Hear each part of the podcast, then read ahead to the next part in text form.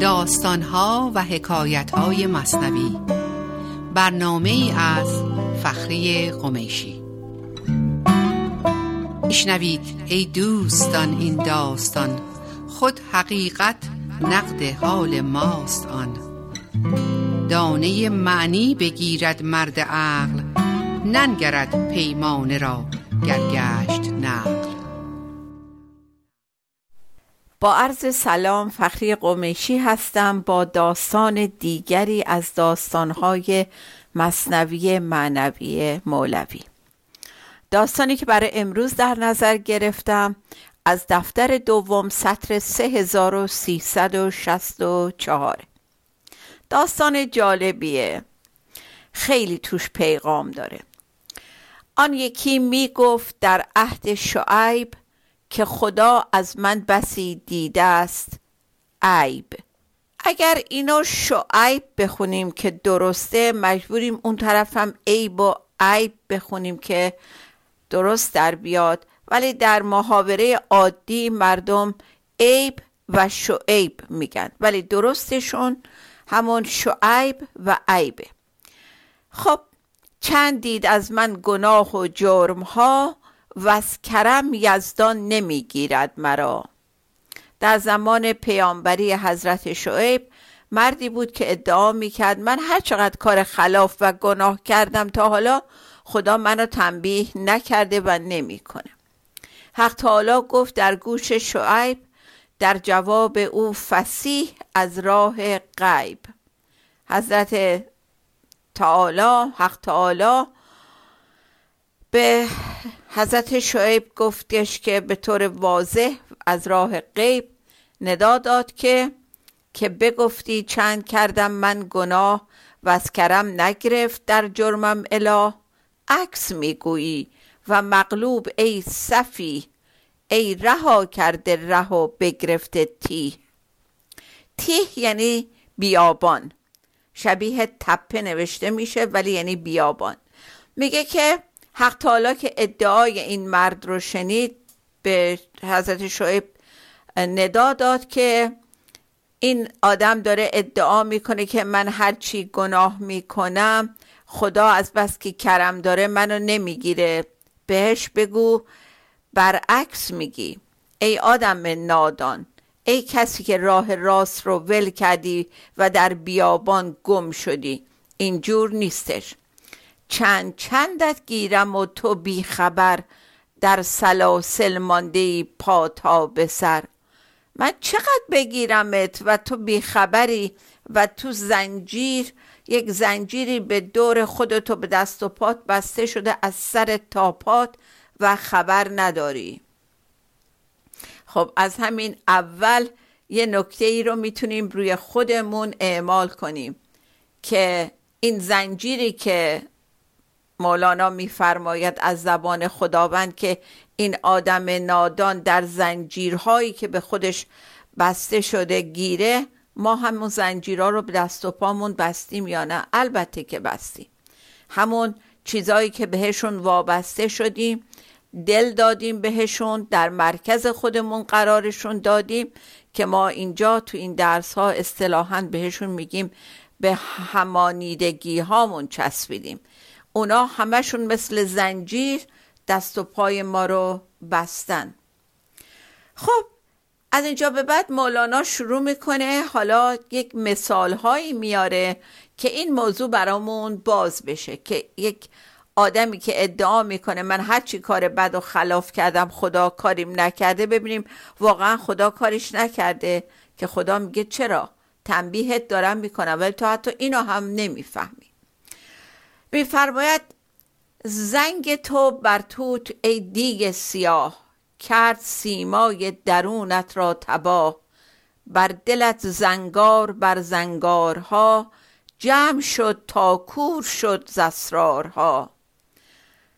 به از زبان خدا میگه مولانا میگه که تو مثل یه دیگه که دوده سیاه روشو گرفته تو اونطوری هستی. و سیمای درونت پر از سیاهی شده و بر دلت در مرکزت زنگار گرفته. یعنی زنگ زده روی هم روی هم. انقدر که دیگه درونت کور شده چشم درونت کور شده. به چی کور شده؟ به اسرارهای خدا به اسرارهای غیبی کور شده. گر زند آن دود بر دیگه نوی آن اثر بنمایه در باشد جویی زان که هر چیزی به زد پیدا شود بر سپیدی آن سیاه رسوا شود.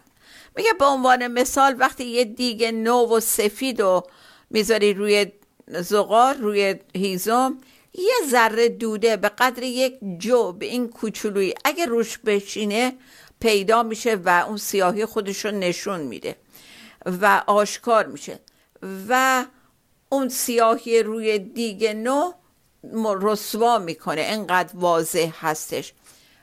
چون سیاه شد دیگ پس تأثیر دود بعد از این بروی که بیند زود زود. ولی میگه اگر که این دیگه سیاه باشه یا سیاه بشه دیگه دودهای بعدی که میاد میشینه روی اون سیاهی اولیه پیدا نمیشه و هیچ کس به این زودی نمی‌تونه بفهمه که یک سیاهی یک دوده تازه روی دوده قبلی اومده نشسته. مرد آهنگر که او زنگی بود دود را با روش همرنگی بود. مرد رومی کو کند آهنگری رویش ابلغ گردد از دوداوری میگه که حالا اگه یه مرد آهنگر که خودش سیاه پوست باشه کار آهنگری بکنه دوده که تو کار به دست و صورتش میشینه با پوستش همرنگه. ولی مرد سفید پوست رومی که آهنگری بخواد بکنه اون سیاهی های دوده روی پوست سفیدش میشینه و روش رو ابلق می‌کنه. ابلق یعنی سفید و سیاه. یه رنگ ترکیبی از سفید و سیاه. بنابراین به سرعت دیده میشه که یک سیاهی روی این سفیدی نشسته. باز می‌دونین که در قدیم کارگاه های آهنگری رو با زغال و چوب و اینا کوره درست می‌کردن که آهن رو میذاشتن تو اون کوره. نرم می‌شد که بتونن بهش شکل بدن. بنابراین کسانی که این حرفه رو داشتن دائما دست و صورت و لباسشون در اثر تماس با اون دودها سیاه می‌شد. حالا داره میگه که اینو سمبولیک میگه که آدمی که درونش سیاه هست سیاه... سیاهی های دیگه که وارد میشه معلوم نمیشه و اونی که درون صاف و سیقلی داره یک خدشه کوچیک گناه هم خودشو نشون میده. و هر حال هیچ منظوری از سفید پوست و سیاه پوست نیستش و باز شکل چیز به این داستان ندین اینا همه سمبولیکه. و باز میگه پس بداند زود تأثیر گناه تا بنالد زود گوید ای اله. پس اون آدمی که درونش پاک و منزه و سفیده به محض اینکه یک گناهی انجام بده اثرات اون گناه درش ظاهر میشه خودش متوجه میشه که سمنزار رضا آشفته است. یادتونه این بیتو می‌فهمه یک خطایی رفته پس سمنزار رضا آشفته شده و اثراتش رو می‌بینه و به سرعت شروع می‌کنه به استقاسه و ناله و عذرخواهی به درگاه پروردگار. چون کند اصرار و بد پیشه کند خاک اندر چشم اندیشه کند. ولی اون آدم دیگه که اصلا متوجه این گناهاش و اینا نیست و اصرار و پشت کار برای انجام گناه بیشتر و پیشه بدتر داره در واقع داره در چشم اندیشش خاک میریزه. یعنی داره حضورش رو با خاک میپوشونه و کور می‌کنه خودشو. خب پس تا اینجا متوجه اول داستان شدین. خب پس حضرت شعیب رو به مرد می‌کنه و میگه باری تعالی ادعای تو رو شنید و فرمود که من ستار العیوب هستم من پوشاننده عیب ها هستم و عیب های تو رو میپوشونم. و ولی این معنیش این نیستش که تو رو کیفر نمی کنم. من بین خودم و تو اینا دارم انجام میدم. پیش مردم رسوات نمی کنم. ولی دارم کیفرت می کنم. ولی تو حس نمی کنی اون کیفر منو. من دارم تو رو کیفر می‌کنم شعیب میره و این پیغام رو به مرد میده و مرد دوباره با پررویی و سرسختی میگه که قبول نمی‌کنم این حرف تو رو. اگه راست میگی به خدا بگو یکی از اون کیفرهایی که در حق من کردی نشونم بده. به من بگو کجا منو تنبیه کردی؟ چطور من نمی‌فهمم این تنبیهات تو رو. گفت ستارم نگویم رازهاش جز یکی رمز از برای ابتلاش. و از نماز و از زکات و غیر آن لیک یک ذره ندارد ذوق جان. می کند طاعات و افعال سنی لیک یک ذره ندارد چاشنی طاعتش نغز است و معنی نغز نی جزها بسیار و در وی مغز نی. خب اون یه دو موردی که خدا به شعیب میگه که برو بهش بگو گفت اینه. کاری که این می‌کنه به ظاهر کامل نماز می‌خونه نمی‌دونم احکام رو به جا میاره زکات میده. همه این کارا رو داره به نحو احسن به ظاهر انجام میده. ولی اول اینکه یک ذره ذوق در این کارهاش نیست یعنی از دلش انجام نمیده و یک ذره مزه نداره هیچ چاشنی نداره.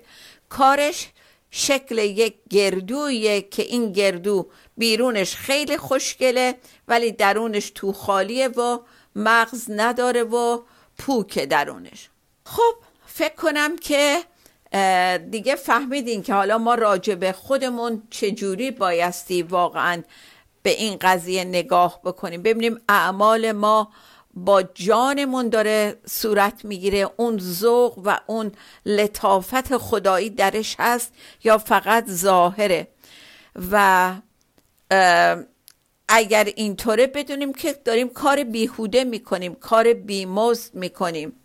و فکر کنم دیگه الان با این آموزش های مولانا وقت اون شده که واقعا به کارهامون دوباره نگاه کنیم و به قول سهراب چشمهامون رو بشوریم و دوباره جور دیگه نگاه بکنیم.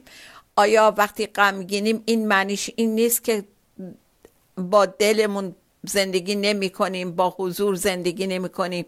وقتی خشمگین میشیم وقتی از هیچی راضی و خوشحال نمیشیم وقتی که توقعاتمون بی پایانه و هیچ کس نمی‌تونه ما رو با برآورده کردن اون توقعات خوشحال بکنه.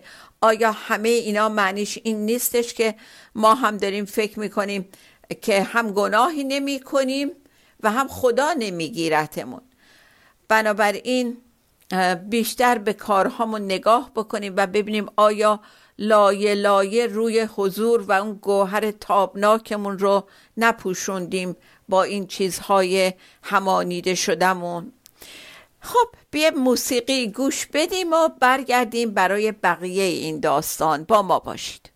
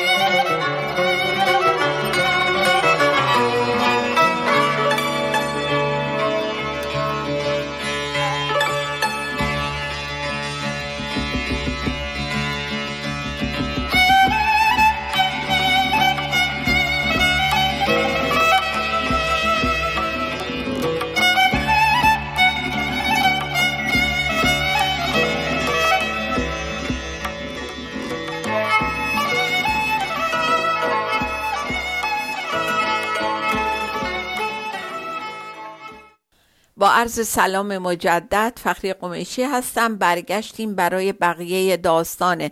مردی که ادعا می کرد خداوند گناهانش رو نمی بینه و تنبیهش نمی‌کنه.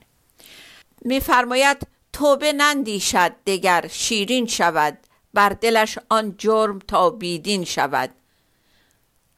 آن پشیمانی و یارب رفت از او شست بر آینه زنگ پنج تو. این شست یعنی نشست.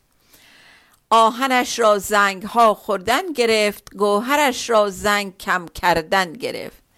دیگه به توبه و بازگشت فکر نمی‌کنه. کلا دیگه بیقید میشه و دیگه صدا زدن خدا رو هم فراموش می‌کنه و لایه های تو در توی زنگ که خیلی قطور هستن روی دلش میشینه و کم کم این زنگ ها اون آهن اصلش رو می‌خوره و از شدت زنگ گناه گوهر درونش کم و کمتر میشه. یک مثال جالبی میاره مولانا. میفرماید چون نویسی کاغذ اسپید بر آن نوشته خوانده آید در نظر. چون نویسی بر سر بنوشته خط فهم ناید خواندنش گردد غلط. کان سیاهی بر سیاهی اوفتاد هر دو خط شد کور و معنی نداد. ور سوم باره نویسی بر سرش پس سیه کردی چو جان کافرش. ببینید چه مثال ساده میگه رو کاغذ سفید وقتی می نویسین کاملا خانا میاد و قابل دیدنه. حالا اگه اومدین روی این نوشتتون یه بار دیگه نوشتین دیگه فهمش یه خورده سخت میشه و خوندنش غلط میشه. وقتی سیاهی روی سیاهی بیفته و دو خط رو هم دیگه نوشته بشه کور میشه و معنی نداره. و بار سوم اگر دوباره روش بنویسی اون وقت سیاه سیاه کردیم مثل جان کافر.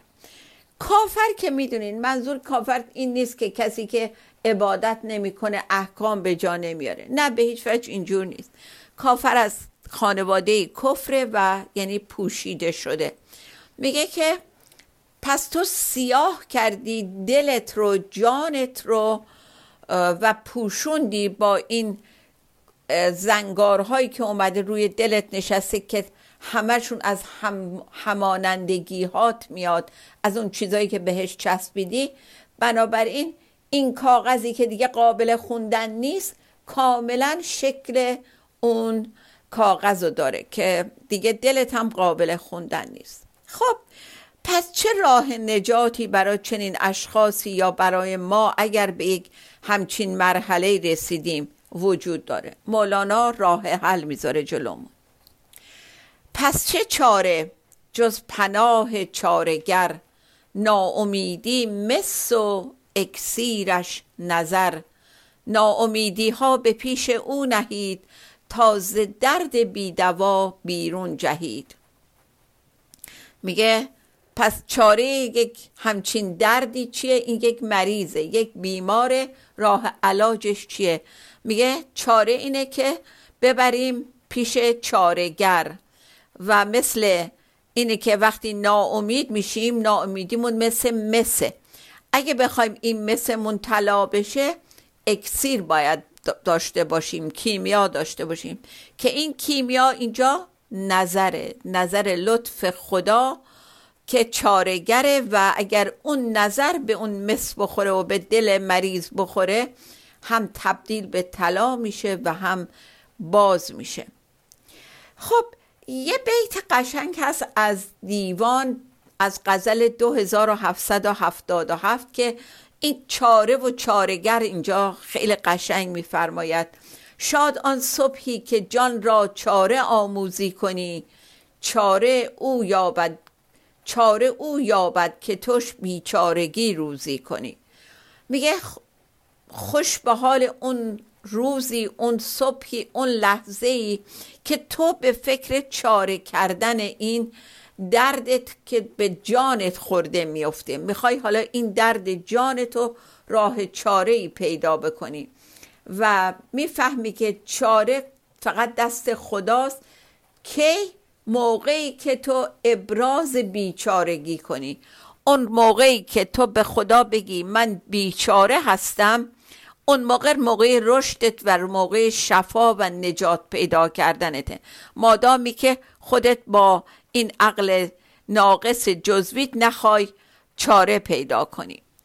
در نهایت پناه بردن به پروردگار چارهگره و هیچ جایی بهتر از آغوش خدا پناه ما نیست. هیچ کنجی بیدد و بیدام نیست جز به خلوتگاه حق آرام نیست. این بیت دفتر دوم 591 که بسیار بسیار پرمعنیه. خب بعدش میگه که جز عنایت که گشایت چشم را یا بهتره بخونیم جز عنایت که گشایت چشم را؟ جز محبت که نشاند خشم را؟ جهد بی توفیق خود کس را مباد در جهان والله اعلم به صداد خب میگه که اون نظر که اونجا ازش صحبت کرد اکسیرش نظر همون عنایت خداست. میگه چه کسی می‌تونه این عنایت رو به ما بکنه چشممون رو باز بکنه و چه چیزی به جز محبت می‌تونه خشم رو درمان کنه و کارایی که بدون حضور خدا می‌کنیم کار بی توفیقه میگه مبادا خدا نکنه کسی بدون این عنایت خدا بخواد کار بکنه که هیچ توفیقی به دست نمیاره و به راستی و درستی که خدا داناتره اعلم به صداد یعنی خدا به درستی و راستی داناتره. پس هرچی که می‌خوایم در پناه خدا باید بخوایم. باز یه بیت جالب دیگه هست که میگه بیمرادی شد قلاووز بهشت حفت الجنه شنو ای خوش زرشت. از دفتر سوم سطر 44 64 میگه سختی ها پوشیده شدن و بهشت زیر سختی ها هستش بیمرادی شد راهنمای بهشت. وقتی که دست از مرادهای دنیا کندی و جدا شدی تازه افتادی تو راهی که تو رو به بهشت ببره و بهشت پنهان شده زیر سختی ها و بایستی از این سختی ها بگذری تا به بهشت برسی. و ای خوش سرشت داره میگه ما از اول ذاتمون خوب بوده سالم بوده خوش سرشتیم. بنابراین هممون شانس بهتر شدن و پاک شدن و برگشتن رو داریم. و باز یک بیتی که خیلی اینجا می‌تونه کمک بکنه اینه که از خدا غیر خدا را خواستن زن افزونی است و کلی کاستن. دفتر پنجم 773 میگه ولی از خدا چی رو بخوایم؟ ما با این من ذهنیمون دائم از خدا چیزای آفل و زودگذر می‌خوایم. چیزایی که از بین رفتنی هن. موفقیت در کار در تحصیل نمی‌دونم خونه ماشین رفاه. همه این چیزا چیزایی که ما از خدا می‌خوایم. تنها چیزی که از خدا نمی‌خوایم خود خداست. کافیه ما خود خدا رو داشته باشیم. خود به خود به همه این چیزا دیگه دست پیدا می‌کنیم. دیگه لازم نیست اونا رو بخوایم ازش. اونا سرازیر میشه تو زندگی ما. وقتی با خدا بودی یعنی همه چی داری. وقتی بی خدا شدی هیچی نداری. و باز یه بیت دیگه از دفتر پنجم میفرماید دست اشکسته برآور در دعا سوی اشکسته پرد فضل خدا. دست اشکسته یعنی دستی که شکسته شده از نگه داشتن همانیدگیهاش. اون دستی که دیگه قطع شده و قادر نیست به وصل بشه به همانیدگیهاش اون دست شکسته است با اون دست دعا بکن. اون موقع هستش که فضل خدا عنایت خدا به طرف تو سرازیر میشه و میپره میاد به سوی تو. باز یه بیت های قشنگی هست که فرموده مولانا که مفهومش رو براتون میگم. طبیب جایی میره که مریض اونجا باشه. شکسته بند جایی میره که پای شکسته ای دست شکسته ای باشه تا بتونه هنر خودش رو نشون بده. بنابراین ما باید طلب داشته باشیم بخوایم از خدا که به درون ما پا بذاره و ما را نجات بده از همه این وابستگی های دنیاییمون که پدرمون رو در میارن. باز یه دو بیت قشنگ دیگه دارم از نورعلی شاه اصفهانی که میفرماید دل خلوت خاص دلبر آمد دلبر ز کرم به دلبر آمد. شد محفل دل ز غیر خالی جان از در دلبری در آمد. داره میگه خدا موقعی پاشو درون تو می‌ذاره به دلت وارد میشه که دلت خالی خالی شده باشه. از هر چه غیر از خودشه خالی باشه. هیچ چیزی اونجا نباشه و خالی و پاک و خالص باشه تا دلبر که خدا هست قادر باشه یا دلش بیاد و حیفش نبود که پاشو بخواد وارد یک فضای پر از درد و وابستگی و همانیدگی بگذاره. با دلمون از همه چی خالی بشه تا خدا رقبت بکنه که پاشو بذاره در درون ما. باز یه بیت دیگه ای هست که یا مثال واضح دیگه ای هست که میگن تا نگرید طفل کی نوشد لبن؟ دایه و مادر بهانه جو بود تا که کی آن طفل او گریان شود؟ تا ما گریه نکنیم خدا نمیاد به طرفمون. ولی گریهمون با من ذهنیمون نباشه.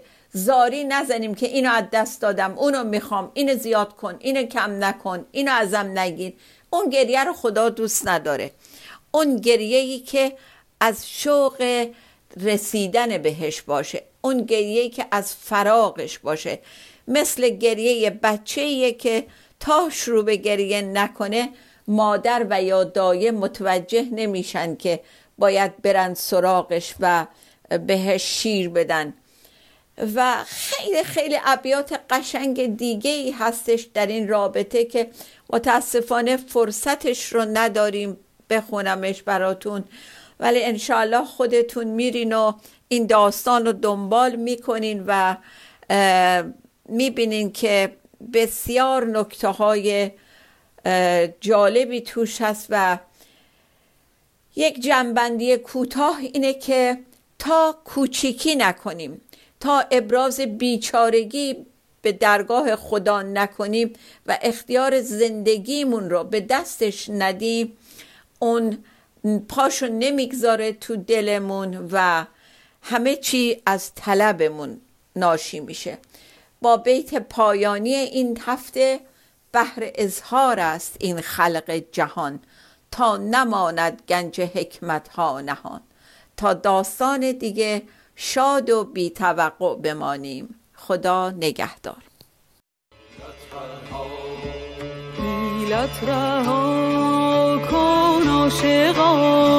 دیوانه دیوانه دیوانه شو.